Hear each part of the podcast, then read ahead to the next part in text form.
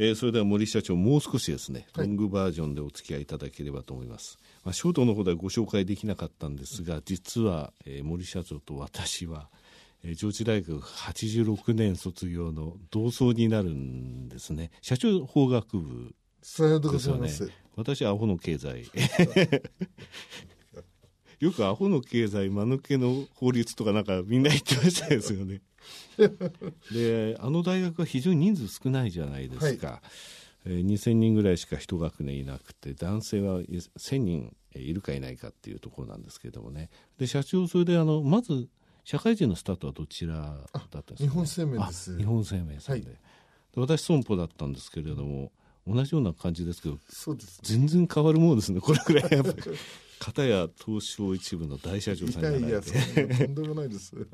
で、日生入られて、うん、それでこの、えー、起業されるっていうか、うん、しかもこの、なんて言いますか、うん、高級ホテルとか旅館に特化したところのですね、えー、オンラインの予約、こういったところに、いつっていうか、どういうきっかけで、えー、始められたのか。そうですね、ね、まず日生に入って3年間の融資の仕事をして、あはい、あのアメリカの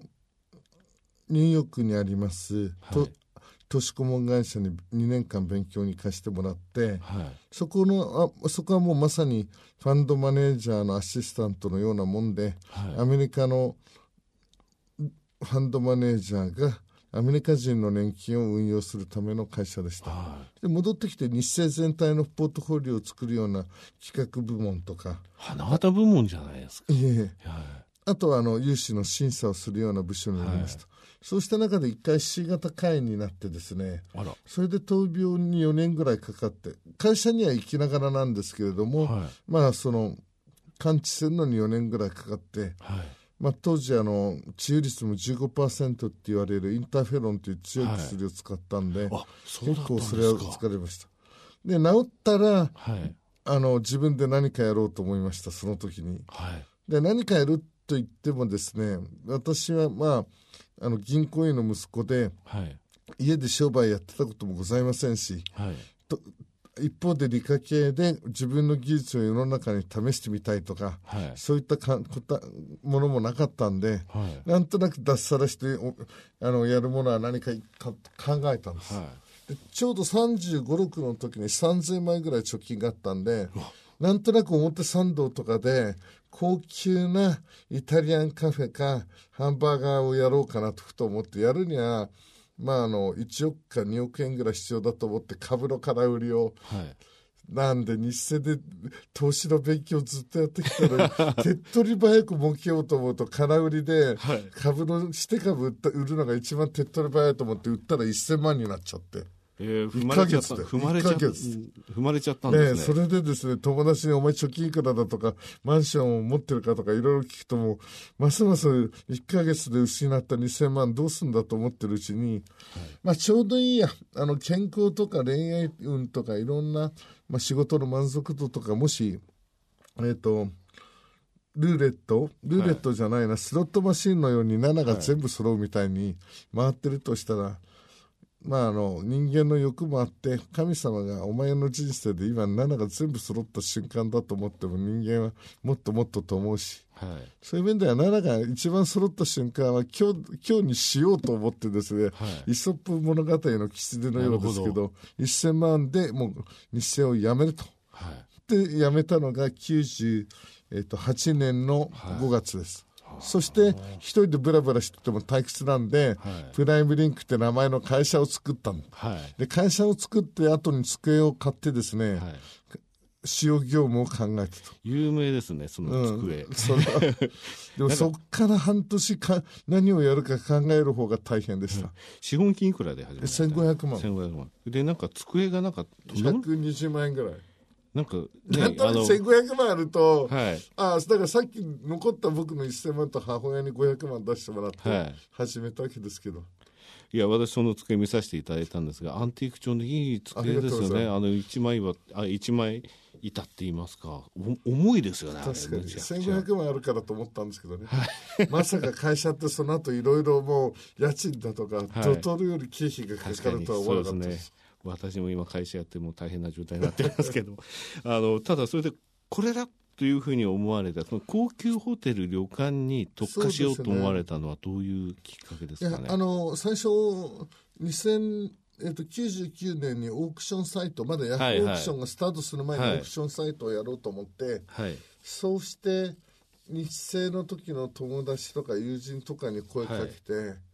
えっと、4000万集めたんです、はい、一級オークションをやるんですね、はい、はい、その中でホテルそうした中でいろんなもの出してもらえないかなと思ってたらまあ、4000万のお金もありますし、うんうんあの会社倒産まで遠のいたんと思って気分もよくぶらぶら西新宿の辺りを夜中歩いてたらですね電気がまばらなビルと、電気が高校とついてるビルがあってまばらなのは何でだと思ったらホテルだったわけです、うん、でお客さんがいないからあの外から見ると黒くなってるのかカーテンを閉めてるのか定かではありませんでしたけど、はい、片やサラリーマンの人が残業してるあの高層ビルは電気が全部高校と光ってますんで、はいこのまばらなところっていうのこそ究極の在庫じゃないかと思って、うん、それで翌日オークションのサイトやにスイートルームでも何でもいいから部屋を出さないかって営業したのがきっかけであのホテルとの結びつきができました。なるほどとなるとその高校と明かりついてる人たちがその今明かりが消えてる方にあ今日じゃあ泊まるのにはどっかないかなっていう時にネットを見ればそちらの方に行けるということですね。そうですね、はい、それが偶発的ですけど、はい、そしてあのー、まあ、日清の融資の時に思ったんですけど何でもかんでも追うとですね、はいまあ、最後は資本力との戦いにもなりますし、ね。はい、フォローしなくちゃいけないとかいろんなメンテの営業もかかるんで、はい、高級なところに絞ると単価も高いですし、はい、一方で少ない労力でできると、ネットの特性もすごい満たしてますので、あので何でもかんでもやるとそういうサイトっていうのはごご承知の通り今もたくさんありますしそういうところがぶつかり合うのに、セグメント取っちゃうと、はい、もうそこから、まあ、あんまり下にはいけない反面攻め込まれにくいって強みがあるんで、うん、それであの高級なホテル旅館に特化したと。それがまた非常に受けたと。はい、だからこれだけ変遷が激しいネット企業の中でそうですよね。よくまあ残ってるなとは思っております、うん、よくまあ残ってるなっていや本当に強いですよ。ありがとうございます。これはあのあのアナリストの声を聞いてもこれだけまあ、変わらないって言いますか、うん、変わらない状態で強みを、えー、発揮できてる、うん、でまあ、400万人今超えたってことは、うん、国民の26人に1人ぐらいは入ってるわけですよね。でそれがその家族の分とか予約したりしますので非常にその強いしかもあの、えーまあ、リッチでその目的として、えー、一つのものをきちんと持ってる顧客が多いと思うんですよね。ある程度のお金を払ってでもその贅沢な時間上質な贅沢ってものを味わいたいっていうところですよね。そのためにやっぱり御社のページにまずは行くということになるんですよね。ありがとうございます、はい。